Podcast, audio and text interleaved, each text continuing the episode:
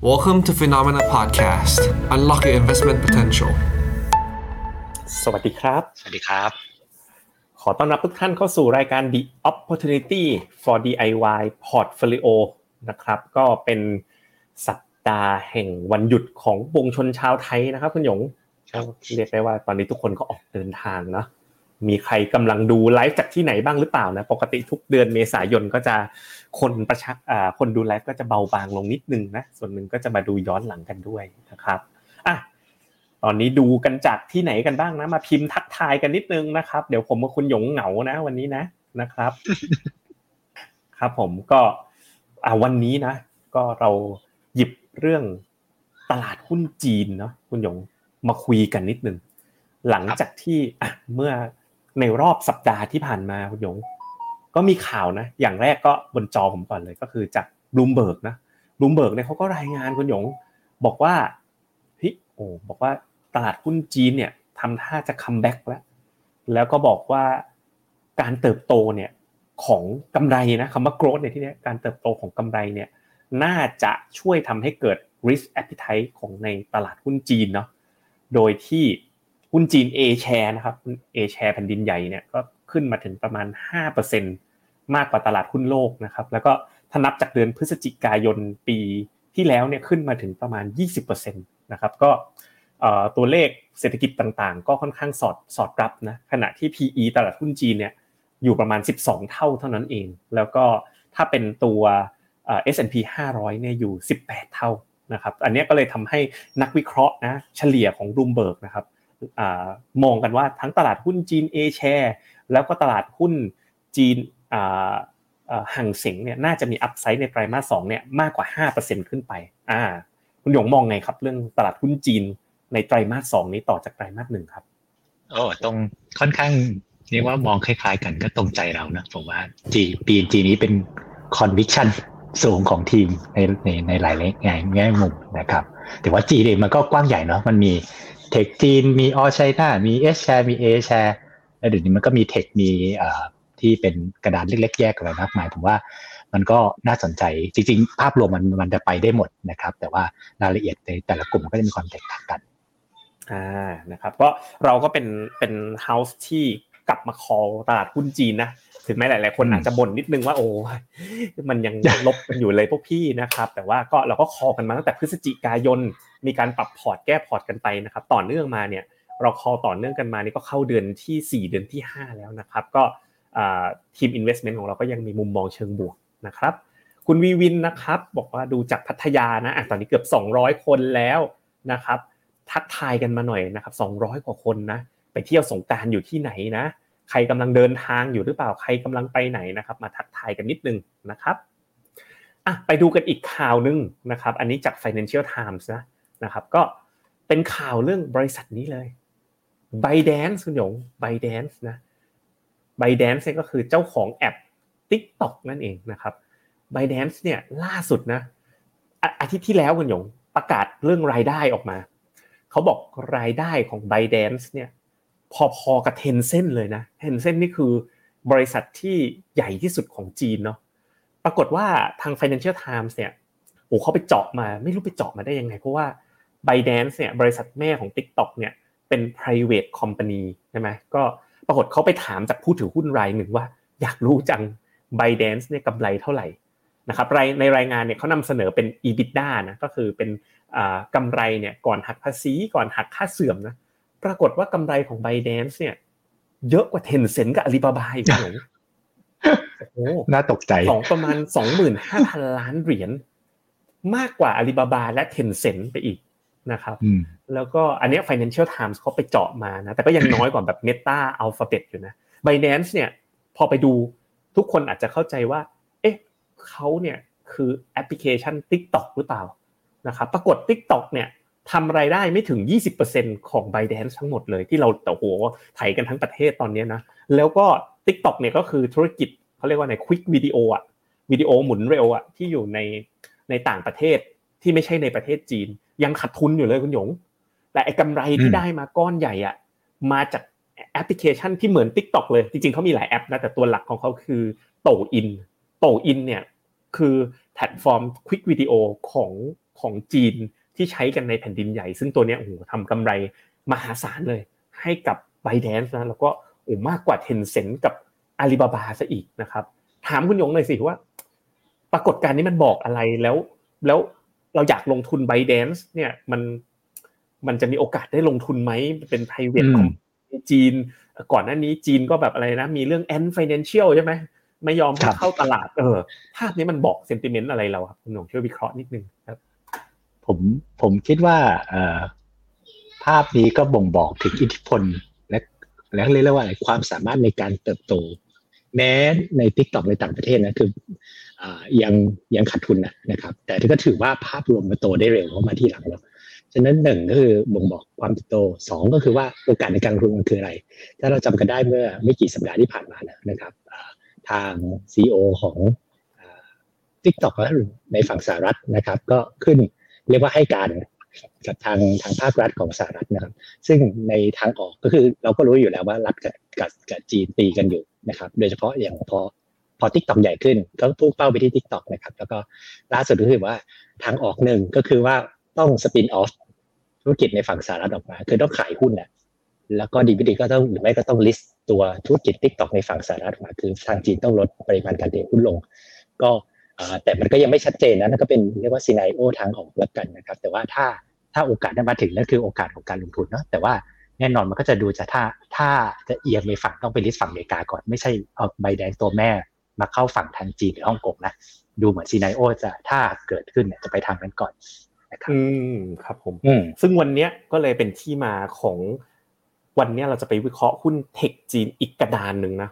ซึ่งไม่ค่อยมีคนพูดถึงเท่าไหร่นะ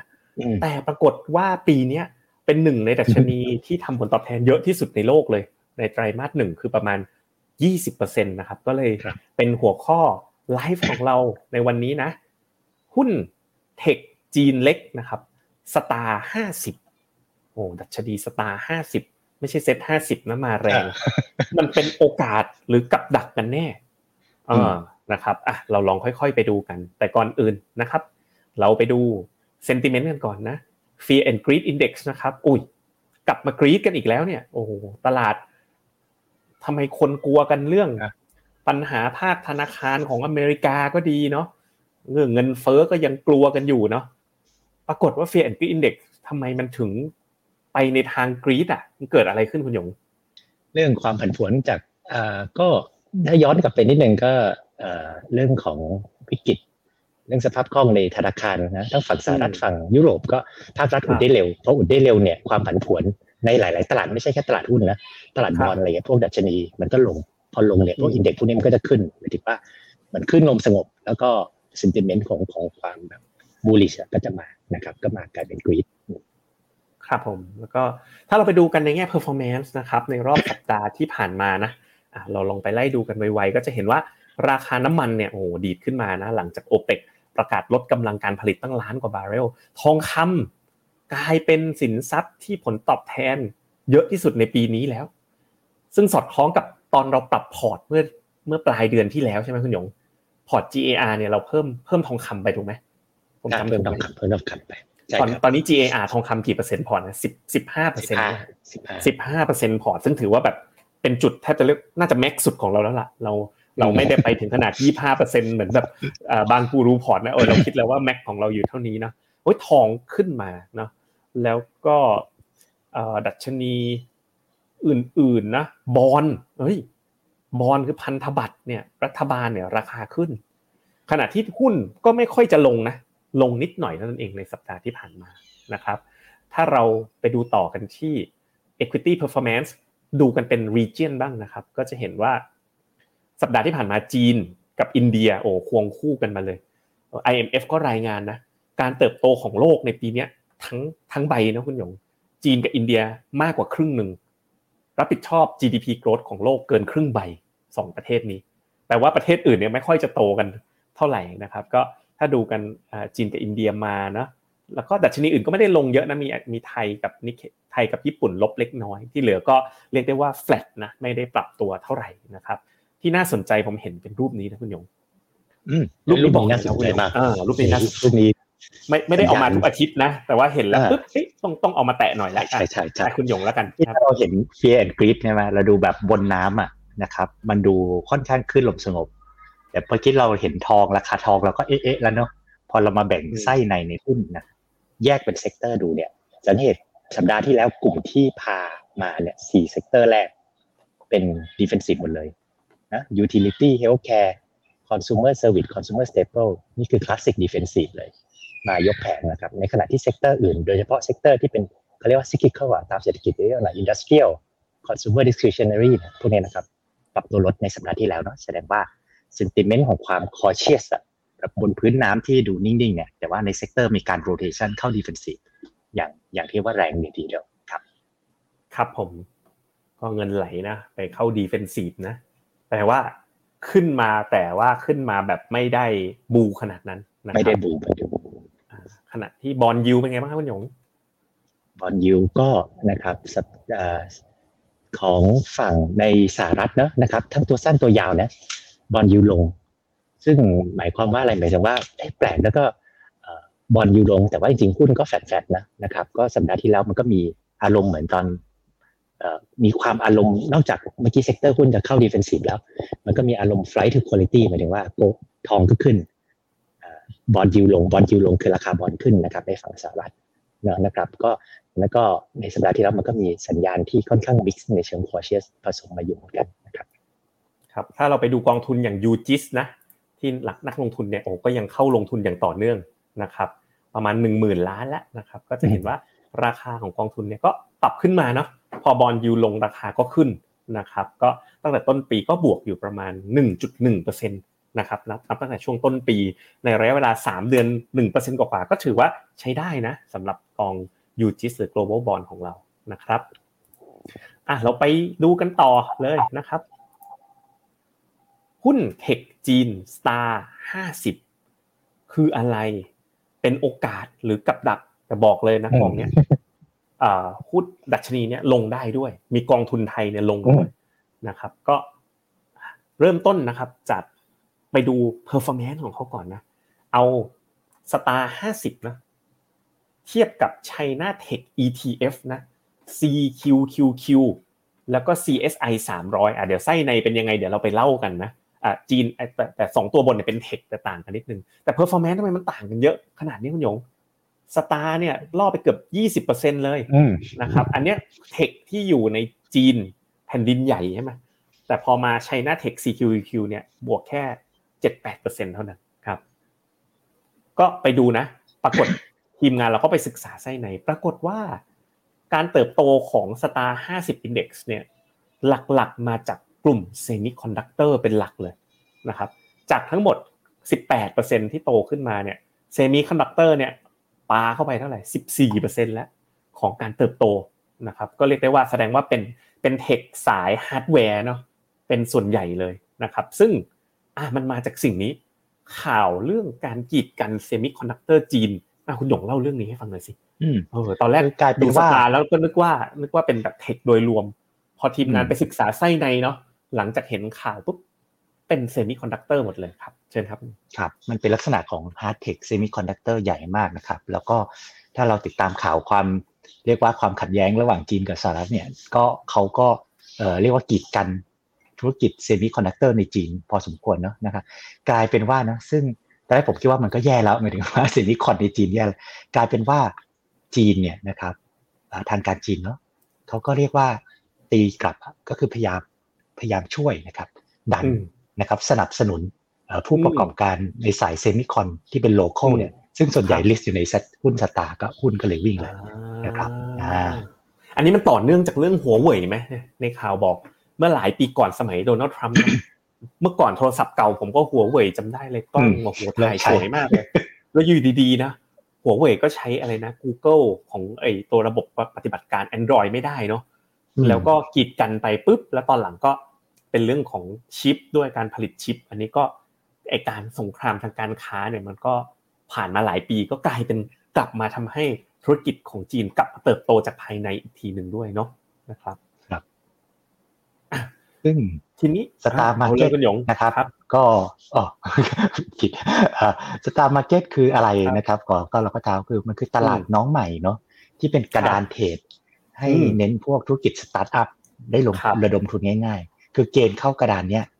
ไม่ต้องเน้นกำไร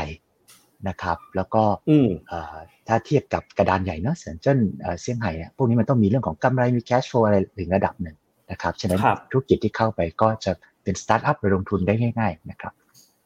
คำถามคือแล้วมีกำไรเข้าได้ไหม ได้ได้ได้ด้วยใช่ไหมบริษัทที่อืมมีกำไรได้ก็เข้าได้ด้วยเช่นกันก็ได้ก็ได้อืมอ่าครับก็คือเปิดโอกาสให้สตาร์ทอัพในจีนระดมทุนได้ด้วยนะครับ ซึ่ง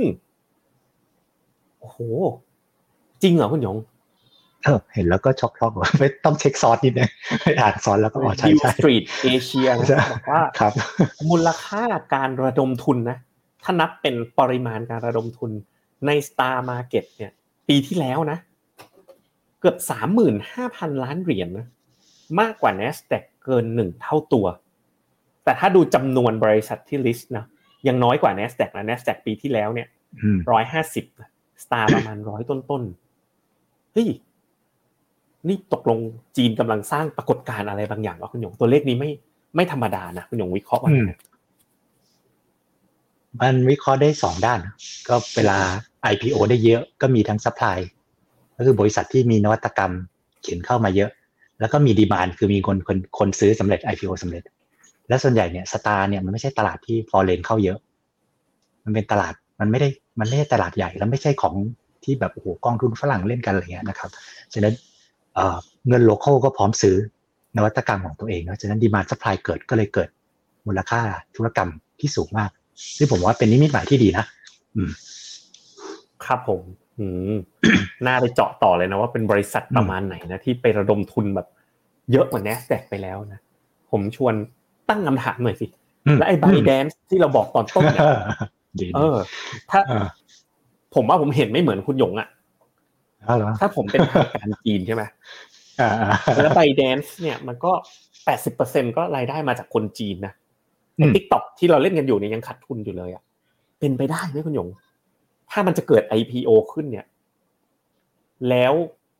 ByteDance จะไป IPO อยู่ที่เซี่ยงไฮ้อะเพราะ STAR Market เนี่ยจริง ๆ มันก็จดหุ้น ถ้าผมเข้าใจไม่ผิดคือจดทะเบียนอยู่ในเซี่ยงไฮ้ Stock Exchange เหมือนกันนะอ่าหมายความว่าสมมติผมเป็นคนจีนแผ่นดินใหญ่อะจะซื้อขายหุ้น A share ก็ซื้อขายหุ้นใน STAR Market ได้ เพียงแต่ว่ามันก็เป็นเหมือนกับอ่าดัชนีดัชนีหนึ่ง ที่ MAI เป็นพวกหุ้นเทคอะเป็นหุ้นเทคอืมผมว่ามันไม่ MAI แล้วนะ มันระดมทุนได้เยอะกว่า NASDAQ จะบอกว่ามันเป็น MAI ได้ไงอะแล้วไม่หมายถึงเด้อไม่ได้เป็น market cap ด้วยนะอ่าเออเป็นไปได้ไหมคุณหยงว่าแบบ ถ้า b บ d a n c e เข้าตลาดเนี่ย แล้วก็จีนเขาก็สั่งได้อยู่แล้วนะแล้วเจ้าอืมผมเป็นเจ้าของ b บ d a n c e นะโอ้ดูแจ็คมาสิเนี่ยเป็นไงล่ะ ไปบาบาเนี่ยจดอยู่ใน NASDAQ หาทางกลับบ้านไม่ถูกเลยกว่าจะได้กลับบ้านเนาะเป็นไปได้ไหม ทำไมทำไมคุณหยงมองว่า b บ d a n c e ติ๊กต็อกนะ ถ้า IPO จะต้องไปทางอเมริกาอะอันนี้คุณหยงมองไงฮะอ๋อโอเคโอเคเอ่อผมคิดว่าถ้ามองในมุมแบบของการเงินการเจริญเติบโต ถ้าเขาอายุแค่ดีแล้วเขา EBITDA เขาโตได้ขนาดเนี้ยในเชิง cash flow เขาไม่เดือดร้อน อืมหมายถึงว่าถ้าในเชิงการเงินนะฉะนั้นครับโอกาสที่เขาจะ list ในตลาดจีนเป็นไปได้ก็เป็นไปได้ แต่ว่ามันอาจจะไม่ได้เร็วขนาดนั้น แต่พอดีฝั่งอเมริกามันมีแรงกดดันในเชิง ในเชิงความขัดแย้ง ที่จะเป็นต้องเป็นการ list เพื่อลดสัดส่วนหุ้นของฝั่ง ByteDance ที่ถือ TikTok ในอเมริกาลง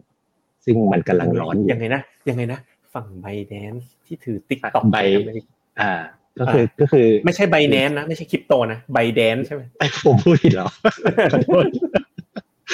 ByteDance ByteDance คือคือคือคือฝั่งสหรัฐเขาไม่อยากให้ TikTok เลย ถือหุ้นโดยฝั่งจีน เขาก็บอกว่าอ่าคุณขายธุรกิจออกมาเนี่ยมันมีสองทางคุณขายให้ Microsoft ถือหุ้นใหญ่ หรือคุณก็เอาหุ้นมา float ในตลาดแล้วก็ให้กองทุนให้รายย่อยซื้อๆกันในฝั่งสหรัฐลดสัดส่วนหุ้นตัวเองลงซึ่งซึ่งมีมีผมว่าไมโครซอฟท์จะมาถือไบแดนเหรอมันมีเหมือนข่าวลือมาสักอันหนึ่งแต่ผมจำไม่ผิดนะเออจำได้นะอันนี้ปีที่แล้วอืม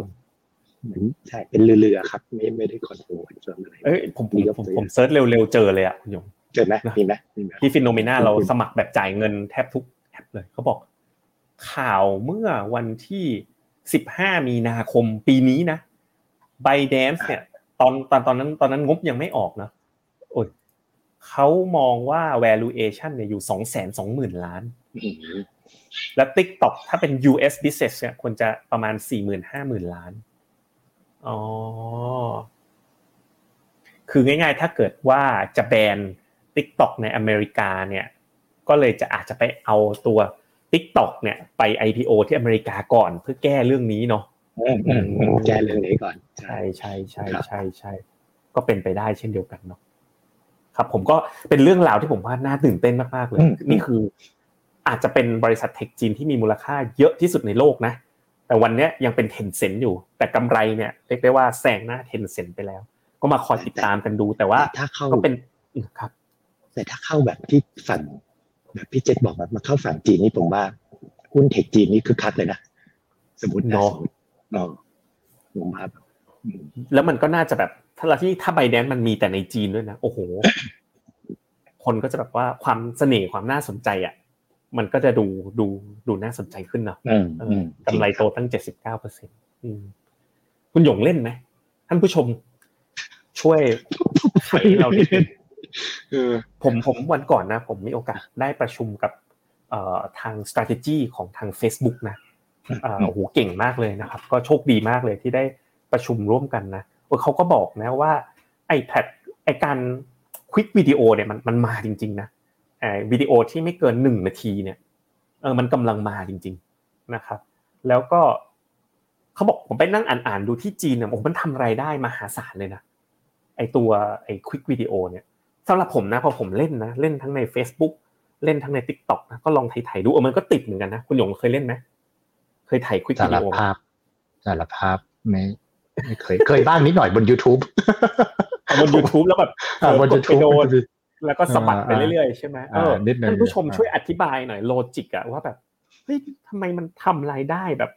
เติบโตมหาศาลขนาดนี้ แล้วก็ผมไปอ่านดูนะ ลอง search นะ ผมลองไป search นะเพราะพอดีช่วงนี้รับอันรับหน้าที่เป็นอะไรนะโซเชียลมีเดีย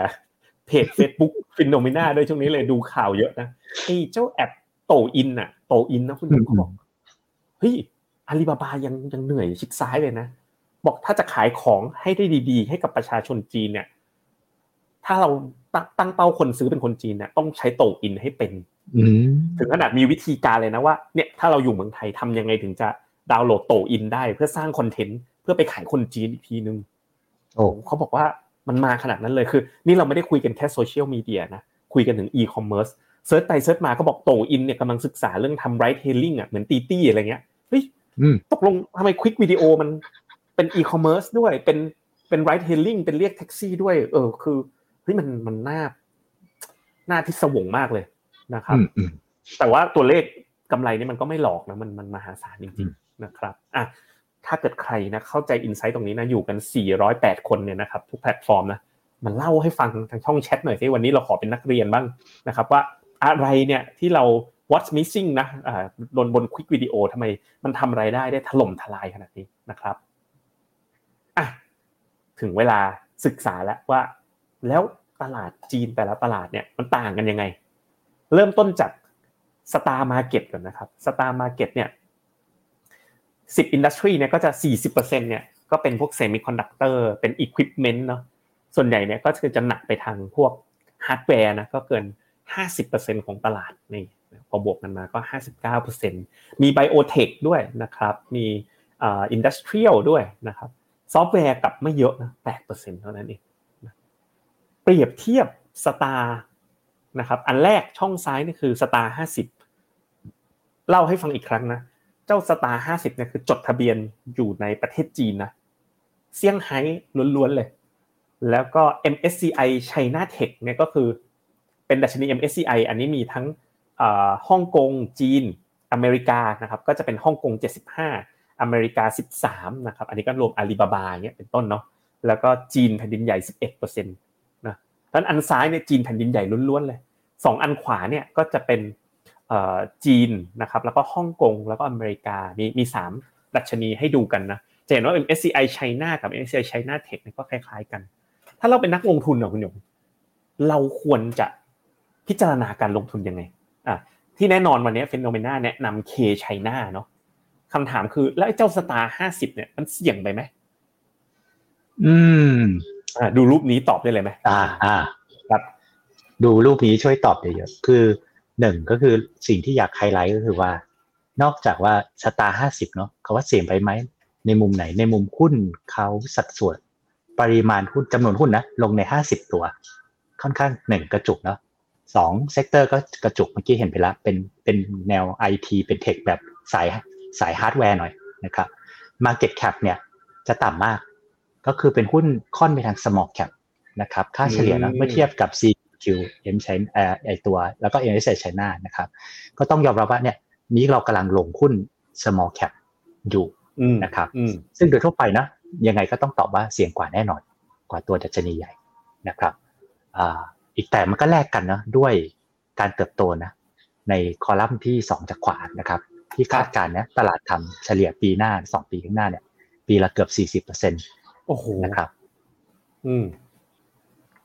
ผมไปเช็คจากวิกิพีเดียมาสดๆเลย เขาบอกว่ามูลค่ากิจการของ Star Market Cap นะไม่ใช่ไม่ใช่ Star ห้าสิบนะ อยู่ที่สองจุดแปดล้านล้านหยวน คิดเป็นมูลค่ากิจการนะ Market Cap ของทั้งตลาดนะ ตกสี่แสนล้านดอลลาร์สหรัฐสี่แสนล้านดอลลาร์สหรัฐนี่เล็กเล็กกว่าพวกหุ้น big tech อเมริกาอีกเนอะคือทั้งทั้งตลาด STAR Market เนี่ย น่าจะแบบพอๆกับแถวๆหุ้นแบบ Facebook Tesla หนึ่งตัว เออ ก็คือถือว่าเล็กเนาะ เล็กเล็กกว่าแบบตลาดอื่น อยู่พอสมควรนะครับ แต่ก็มองอีกมุมนึงนะโอ้มูลค่าเงินระดมทุนปีที่แล้วเนี่ยก็มหาศาลเลยนะครับ น่าจะเป็นคนจีนนี่แหละ ซื้อกันเองนะถ้าเราไปดูการเติบโตนะครับสตาร์มาเก็ตเนี่ย แต่ผมว่าข้อมูลในบ o ูเบิร์กเนี่ย อาจจะไม่ได้ cover เยอะเท่าไหร่เออบริษัทต้องมัอันเล็นี้กๆอันนี้ใช่ไหมเป็นไฮไลท์ที่ถูกต้อง disclaim ไว้ก่อนได้ครับ อืม ก็เขาก็บอกเส้นดำเรานะ e a r n i n g เนี่ยก็เกาะเกาะไปกับ MSCI World ขณะที่โอ้ราคานี้ก็กำลังฟื้นขึ้นมา แต่สำหรับผมผมมองว่าไอ e a r n i n g ที่อยู่ในบูมเบิร์กอาจจะดูยากนิดนึง เพราะว่ามันเป็นบริษัทที่อาจจะข้อมูลเข้าถึงได้ยากนิดนึงนะครับ ถ้าดูในแง่ของ PE ของ Star 50อูถ้าดูในแง่ relative PE ก็ ถือว่าถูกกว่านะครับถูกกว่าเอ่อ MSCI World พอสมควรเลยนะครับ สุดท้ายไปดูอ่าเทคนิคเอ่อครับเชิญครับครับก็เทคนิคก็เริ่มนะผมว่าที่ดูดูยืนได้นะกลับตัวนะครับ ยังไงก็ตอนนี้เขาเริ่มทำ golden cross นะครับ golden cross ก็นะเส้น moving average ก็สลับด้านมาตัดกันเนาะอืมแม็กดีก็ตัดกันขึ้นเนาะนะครับ แล้วก็ฟิโบก็ทะลุ 23.6 นะครับเอ้ย ก็ดูดูเรียกว่าดูดีทีเดียวนะ ได้รับสัญญาณเทคนิคนะครับ ครับผมเจ้าตัว Star Market เนี่ย มันคือผมลองไปเปิด Trading View ดูนิดนึงดีกว่านะปึ๊บเมื่อกี้ถ้าเกิดก่อนหน้าเนี้ยที่เราเคยจำกันได้คือเจ้าตัว K-Web ใช่ไหม K-Web เนี่ยคือ Crane Share CSI China Internet นะตัวเนี้ย ถ้าเราไปดูไส้ในเนี่ย มันก็จะได้ไม่เหมือนกับ CQQQ ตัว China CQQQ เนี่ยจะเน้นไปลงในหุ้นสหรัฐซะเยอะแต่ถ้าเกิด K-Web เนี่ยก็จะมีหุ้นในจีนด้วย ถ้าดูที่ที่เขาลงมานะเขาลงมาไกลมากเลย จากหนึ่งร้อยเนาะลงมาเหลือสามสิบถ้าเป็นตัวสตาร์บ้างนะลองดู KSTR อันนี้คือตัว Star Market ห้าสิบอุ้ยออกไม่ได้ลึกเท่านะ จากยี่สิบแปดเนี่ย ลงมาเหลือสิบเจ็ดแต่จะเห็นว่าดัชนีเนี่ยก็เพิ่งมีมาไม่นานเนาะตัว ETF ก็เพิ่งมีมาไม่นานแต่ถ้าดูในมุมของเทคนิคนี่ก็สวยเหมือนกันนะ ดูภาพนะกำลังตัดขึ้นนะครับ เป็น bullish pattern ค่อนข้างชัดเจนนะครับ กลับไปดูกันที่ correlation บ้างนะครับ ก็จะเห็นว่า correlation ของดัชนีหุ้นสตาร์เนี่ยถ้าเทียบกับดัชนีหุ้นโลกนี่อือหือ ไม่เกี่ยวพันกันเลยนะ ถ้าเราดู MSCI ตรงนี้คุณหยง 0.38 นี่ก็ต่ำมากแล้วนะอืม MSCI China เทียบกับ ลองเทียบกับอเมริกาเนี่ย ไม่ได้ผูกพันกันเลย ดูดิ correlation 0.23 ถ้า STAR กับอเมริกานี่ 0.1 เอง อันเนี้ยแปลว่าอะไรคุณหยงแล้วเอาไปใช้ในการจัดพอร์ตยังไงดีแปลว่าเวลาที่ correlation ต่ำๆเนี่ยแปลว่าหุ้นนั้นเนี่ยตื่นเช้ามาก็ไม่ได้วิ่งไปในทางเดียวกัน หุ้นโลกบางทีก็วิ่งไปทางหนึ่งตลาดนี้ก็จะวิ่งทางหนึ่งซึ่งจริงๆแล้วเนี่ยเวลาเป็นแบบนี้นะครับเวลาจัดพอร์ตเนี่ยเอาไปผสมกับพอร์ตเนี่ยความผันผวนของพอร์ตเนี่ยมันจะ balance cancel เอากันนะครับซึ่งเป็นเป็น character ที่ดี เวลาเราไปจัดพอร์ตถ้าเรามีหุ้นโลกเยอะแล้วหุ้น US เยอะแล้ว เติมพวกนี้เข้าไปแล้วพอร์ตมันจะนิ่งขึ้นนะครับครับผมอะไปสรุปกันเลยครับ ก็ K-STAR นะครับก็คือกระดานเนาะนะครับ ไม่ใช่ K-STAR ผมโทษที STAR Market นะกระดาน K-STAR นี่มันกองทุนหุ้นไทยก็เอาไปSTAR Market คือกระดานหุ้นนะที่เป็นแหล่งระดมทุนนะครับสตาร์ทอัพในจีนนะครับ แล้วก็ดัชนีตัวหลักเขาคือ Star 50 นะครับตัวนี้ year to date ปรับขึ้นแรงแล้วเกือบ20%นะมีเป็น20%ช่วงหนึ่งก็ดันมาด้วยกลุ่ม semicon นะครับเป็นหลักแล้วหลังจากที่ทะเลาะกับฝั่งอเมริกาและทางการจีนก็พยายาม เข้าไปสนับสนุนกลุ่มนี้เพิ่มมากขึ้นนะครับยังไงเองก็ Star 50 ก็ได้รับประโยชน์นะในเชิงภาพแมกโรจีนเศรษฐกิจที่ฟื้นตัวค่อนแข็งแกร่งนะครับการเติบโตของกำไรเนี่ยน่าจะเป็นสายเทคด้วยนะหุ้นเล็กด้วยก็จะโตค่อนข้างดีนะครับ valuation เนี่ยถ้าเทียบกับคืออายุลิสต์เขายังลิสต์มาไม่นานนะประมาณช่วงปี 2019 เนี่ยก็ก็ถือว่าแต่อย่างน้อยก็ถือว่า valuation ตอนนี้ต่ำกว่าในอดีตนะครับ แล้วก็สัญญาณทางเทคนิคค่อนข้างสวย golden cross นะครับกับตัวได้นะครับ ก็มุมมองเราคือเป็นทยอยสะสมเนาะแต่เราไฮไลท์ไว้เรื่องหนึ่งคือสไตล์แบบเนี้ยความเป็น small cap ด้วยความเล็กด้วยนะครับ ก็อยากให้เป็นมองเป็นการใช้สัดส่วน satellite ละกันนะครับ ถ้ามีการลงทุนในหุ้นจีน อยู่จำนวนหนึ่งและอยากเติมจีนเพิ่ม มองตัวนี้อาจจะเป็น satellite เพิ่มในน้ำหนักที่เรียกว่าเล็กกว่า K China นะหรือว่าตัว MSCI China หลักนะครับ ครับผมลองไปดูตัวกองทุนกองแม่ของเขากันก็คือตัว TMBES StarTech นะครับก็โอ้ก็ดีดตัวขึ้นมานะถ้านับตั้งแต่ต้นปีก็บวกไปแล้วประมาณ 11%ก็ถือว่าเป็นกองทุนที่ perform กองหนึ่งเลยนะครับก็ของค่ายบลจ East Spring นั่นเอง ซึ่งกองทุนแม่เนี่ยทั้งหมดก็นำเงินไปลงใน KraneShares Star Market 50 Index นะถ้าเกิดคุณเชื่อว่าแบบทางการจีนเนี่ยเขาน่าจะกลับมา pro คือกลับมาสนับสนุนทางทางทางเรื่องของ บริษัทเทคอย่างจริงจังนะถ้าเชื่อว่าถ้าคุณเชื่อว่าจีนเนี่ยอยากจะสนับสนุนดัชนีเทคตัวเองอะไปแข่งกับ n นสแ a q นะสู้กับโลกนะอย่างอย่างล่าสุดเนี่ยก็มีข่าวว่าโอ้ในเรื่องของเงินตรานะเปโตรดอลลาร์รัสเซียตอนนี้ก็ใช้เงินหยวนน่ะเป็นสกุลเงินแลกเปลี่ยนแล้วนะครับจีนเขาก็อยากจะมีบทบาทมาก ๆ ต่อเวทีโลกนะครับก็ถ้าเขาอยากจะสร้างความแข็งแกร่งจากภายในนะ ให้วันหนึ่งเขากลายเป็นยักษ์ใหญ่ของโลกนะวันนี้เขามาเก็ตแคปสี่แสนล้านดอลลาร์ยังเล็กกว่า n นสแ a q แบบไม่รู้กี่สิบเท่าตัวเนาะก็กองนี้ก็เป็นตัวหนึ่งที่ถ้าจะมีในพอร์ตก็แบบเป็น satellite portfolio ได้นะครับ ซึ่ง กองทุน Triple G ตั้งแต่ปีที่แล้วเลยเนาะคุณหยงก็ใส่ TMBES Star Tech เข้าไปด้วยเนาะห้าเปอร์เซ็นของพอร์ตอ่าแล้วมีคุณ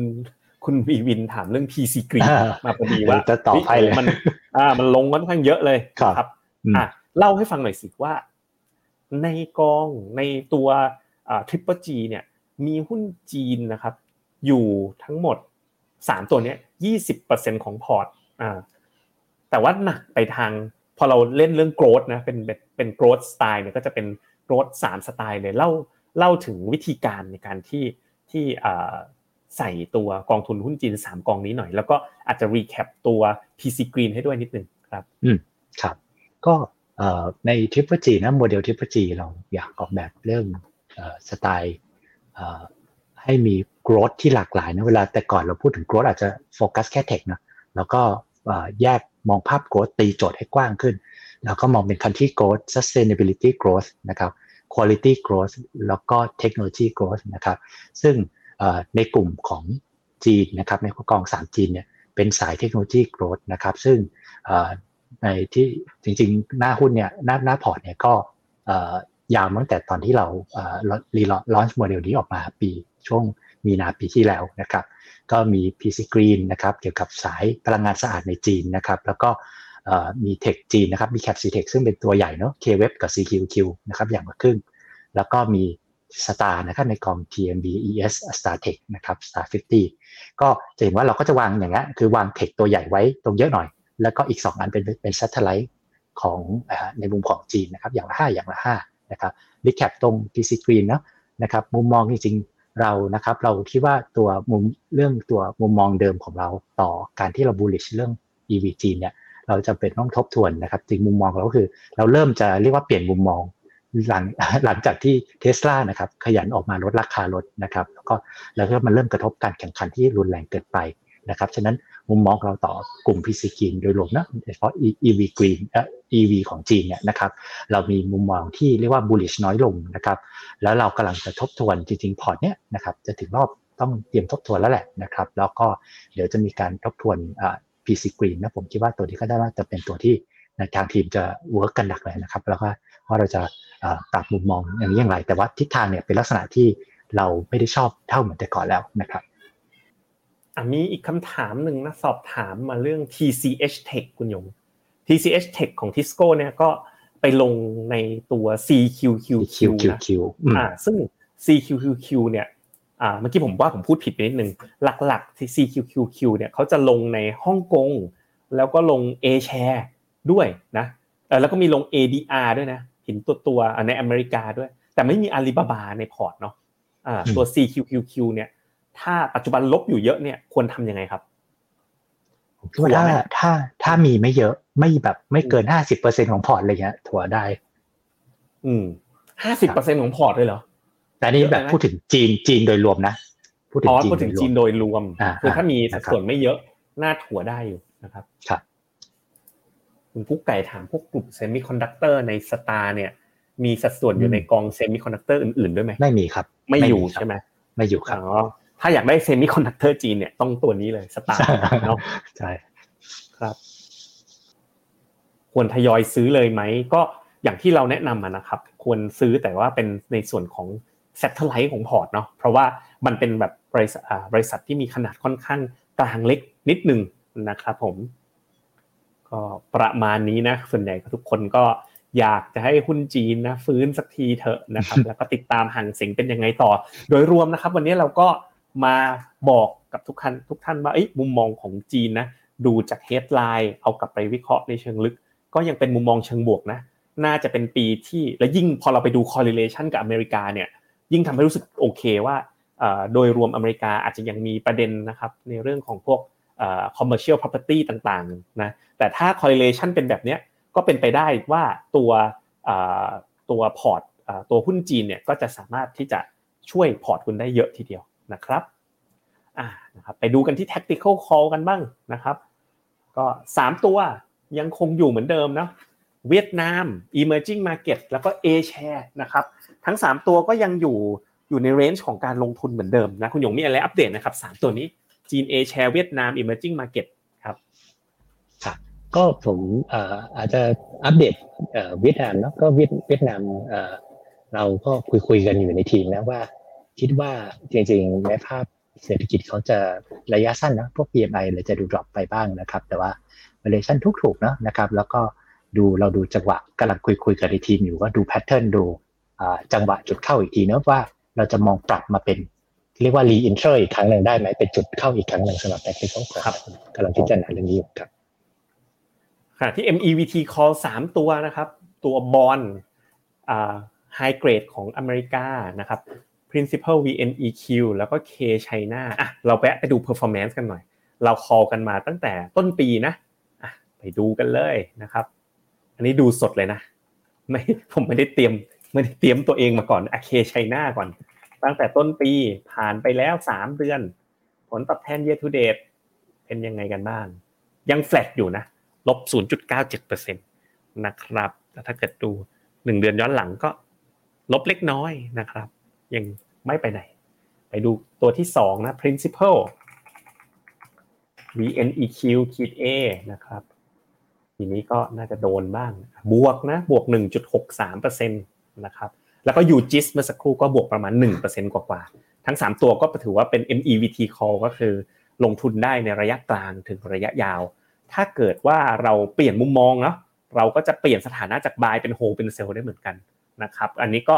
เราใช้สิ่งนี้เป็นตัวหลักแทน long term call ซึ่งยังมีอยู่นะ แต่ไม่ต้องหยิบมาอัปเดตบ่อยๆแล้วเราก็จะดูด้วยว่าเอ๊ะถ้าสมมตินะมันตัวไหนมันแพงเกินไปปุ๊บเราจะปรับเป็นโฮหรือเป็นเซลทันที แต่วันเนี้ย ยังไม่ไปไหนเท่าไหร่ราคานะครับในรอบ 3 เดือนที่ผ่านมา 3 กองทุนนี้ก็ยังเป็นกองทุน top pick ที่เราแนะนำลงทุนต่อไปนะครับก็ลงทุนรวมกับกองทุนรวมกับ FINNOMENA นะครับทุก ๆ 5,000 บาทเนี่ยก็ได้รับ 1 ฟินนะครับแล้วเดี๋ยวช่วงฤดูร้อนเนี่ยเรามี FIN Summer Box นะพร้อมกับ NFT collection คราวนี้เป็น NFT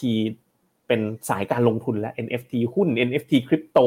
นะครับ และจะต่อยอดเอาไปทำอะไรสนุกๆได้อีกนะครับเพราะฉะนั้นฤดูร้อนนี้นะลงทุนกับ FINNOMENA ได้รับ FIN Token เอาไปใช้ประโยชน์ทั้ง Winter Box เอ้ยทั้ง Summer Box ทั้ง FIN Cashback ได้นะครับผมดูผิดตัว โอเค เข้าใจแล้วครับ คือตอนที่เปิดหืมแม่จริงๆอะผมอยากจะเช็คว่าพวกคุณน่ะ ดูตามเราอยู่หรือเปล่าอ่าเมื่อกี้ผมไปกด KF China ไปดู K China ดีกว่าที่เป็นยังไงกันบ้าง เฮ้ยทำไมกดอ๋อผมกดอันนี้ ตาลายอ๋อลบไป 3.6%ลบลึกกว่านิดนึงโอ้นะครับ ก็แพ้ KF China ไปนิดนึง ยังโอเคอยู่นะครับสำหรับจีนเนาะก็ถ้านับตั้งแต่ปลายปีที่แล้วนะครับ อย่าลืมนะ ว่าเออมันก็เริ่มปรับตัวขึ้นมานะครับ ถ้าเกิดว่ามองตั้งแต่ปลายปีที่แล้วต้นมานะครับเนี่ยถ้าเรามองหนึ่งปีย้อนหลังเห็นไหมเราคอหุ้นจีนกันแถวแถวเดือน พฤศจิกายนนะครับ มันก็ขึ้นมา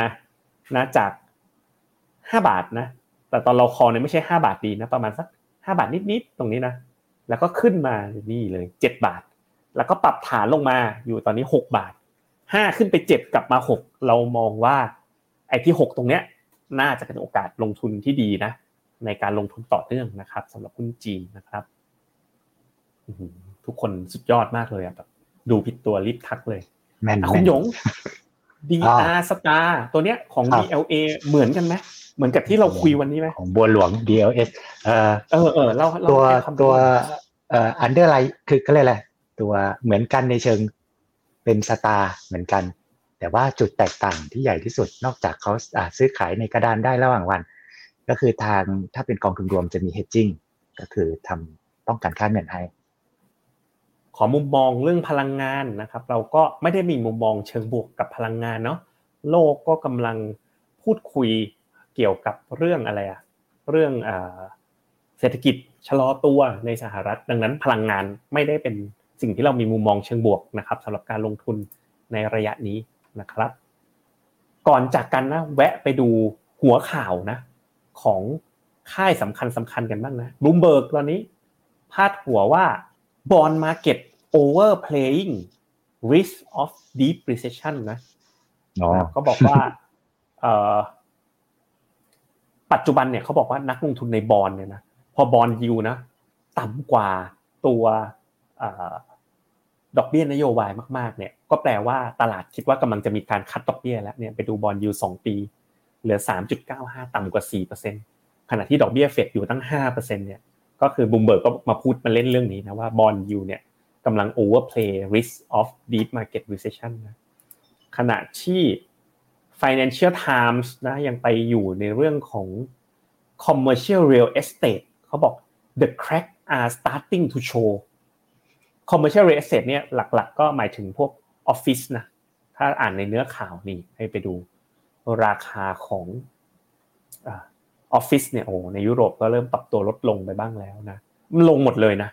ราคาสินทรัพย์ปรับลงแบบนี้ อย่างนี้น่าเป็นห่วงไหมคุณหยงถ้าราคาพวกอสังหาลง ก็จริงก็น่าเป็นห่วง แต่ว่าคือคือน่าเป็นห่วงว่าเดี๋ยวนี้มีคนไปลงทุนเยอะ แล้วก็โดนก็เลยแหละรีเดมชั่นกันเยอะมันจะสหางามันไม่ได้มีสภาพคล่องเยอะมากเดี๋ยวมันจะมีปัญหาเรื่องสภาพคล่องกันครับ นี่ มีรูปนี้ก็น่าสนใจ vacancy rate อันนี้คือข่าวแบบเพิ่งออกมาสดๆเลยนะจาก Financial Times เราเราง่ายๆคือเราสมัครแบบสมาชิกแบบจ่ายเงินนะนะก็เลยเข้ามาดูได้ เขาบอกว่าอัตราการว่างของทุกคนไปเล่นที่ออฟฟิศกันหมดเลยเนาะใน work from home นะอเมริกาเนี่ยเกือบ 20%ยุโรปก็ยังไม่เยอะเกือบเกือบ10%เอเชียนี่เกือบเกือบ15%แต่ดูเหมือนกับโอ้เป็นเรื่องที่ทุกคนสำนักข่าวทั่วโลกยังเกาะติดน่าดูเลยนะครับ เอาไปดูกันที่ The Economist บ้าง The Economist บอก พูดถึง New Era of Petrodollar Power อ่าไปเจาะลึกกันเนาะว่าเงินแสนแสนล้านของคนรวยนะเขาเอาไปทำอะไร เอาไปใช้จ่ายอะไรไหนลองดูซิมีกราฟอะไรน่าสนใจอแต่ก็ไม่ได้บอกชัดนะว่าเอาไปทำอะไร โอ้เขาบอกนี่นี่นี่รูปนี้ กองทุนของ sovereign wealth fund เนี่ยใหญ่ที่สุดอันดับหนึ่งเนี่ยคือนอร์เวย์ไม่ใช่ อันดับสองเป็นอาบูดาบีนี่อาบูดาบีนี่เจ้าของแมนซิตี้นะ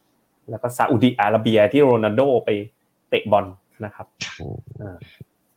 ประมาณนี้นะครับสำหรับ headline นะครับที่เกิดขึ้นในช่วงนี้ จบลงแล้วนะครับ ก็สำหรับเดี๋ยวพ r ตี้นะครับ ในวันก่อนวันสงกรานต์นะครับ ก็มา อวยพรท่านผู้ชมกันดีกว่า อ่าผมอวยพรก่อนนะ แล้วคุณหยงอวยพรต่อปิดรายการเลยนะก็ขออวยพรให้ท่านผู้ชมนะครับ ก็มีความสุขมากๆนะครับ ไม่ว่าจะกับเพื่อน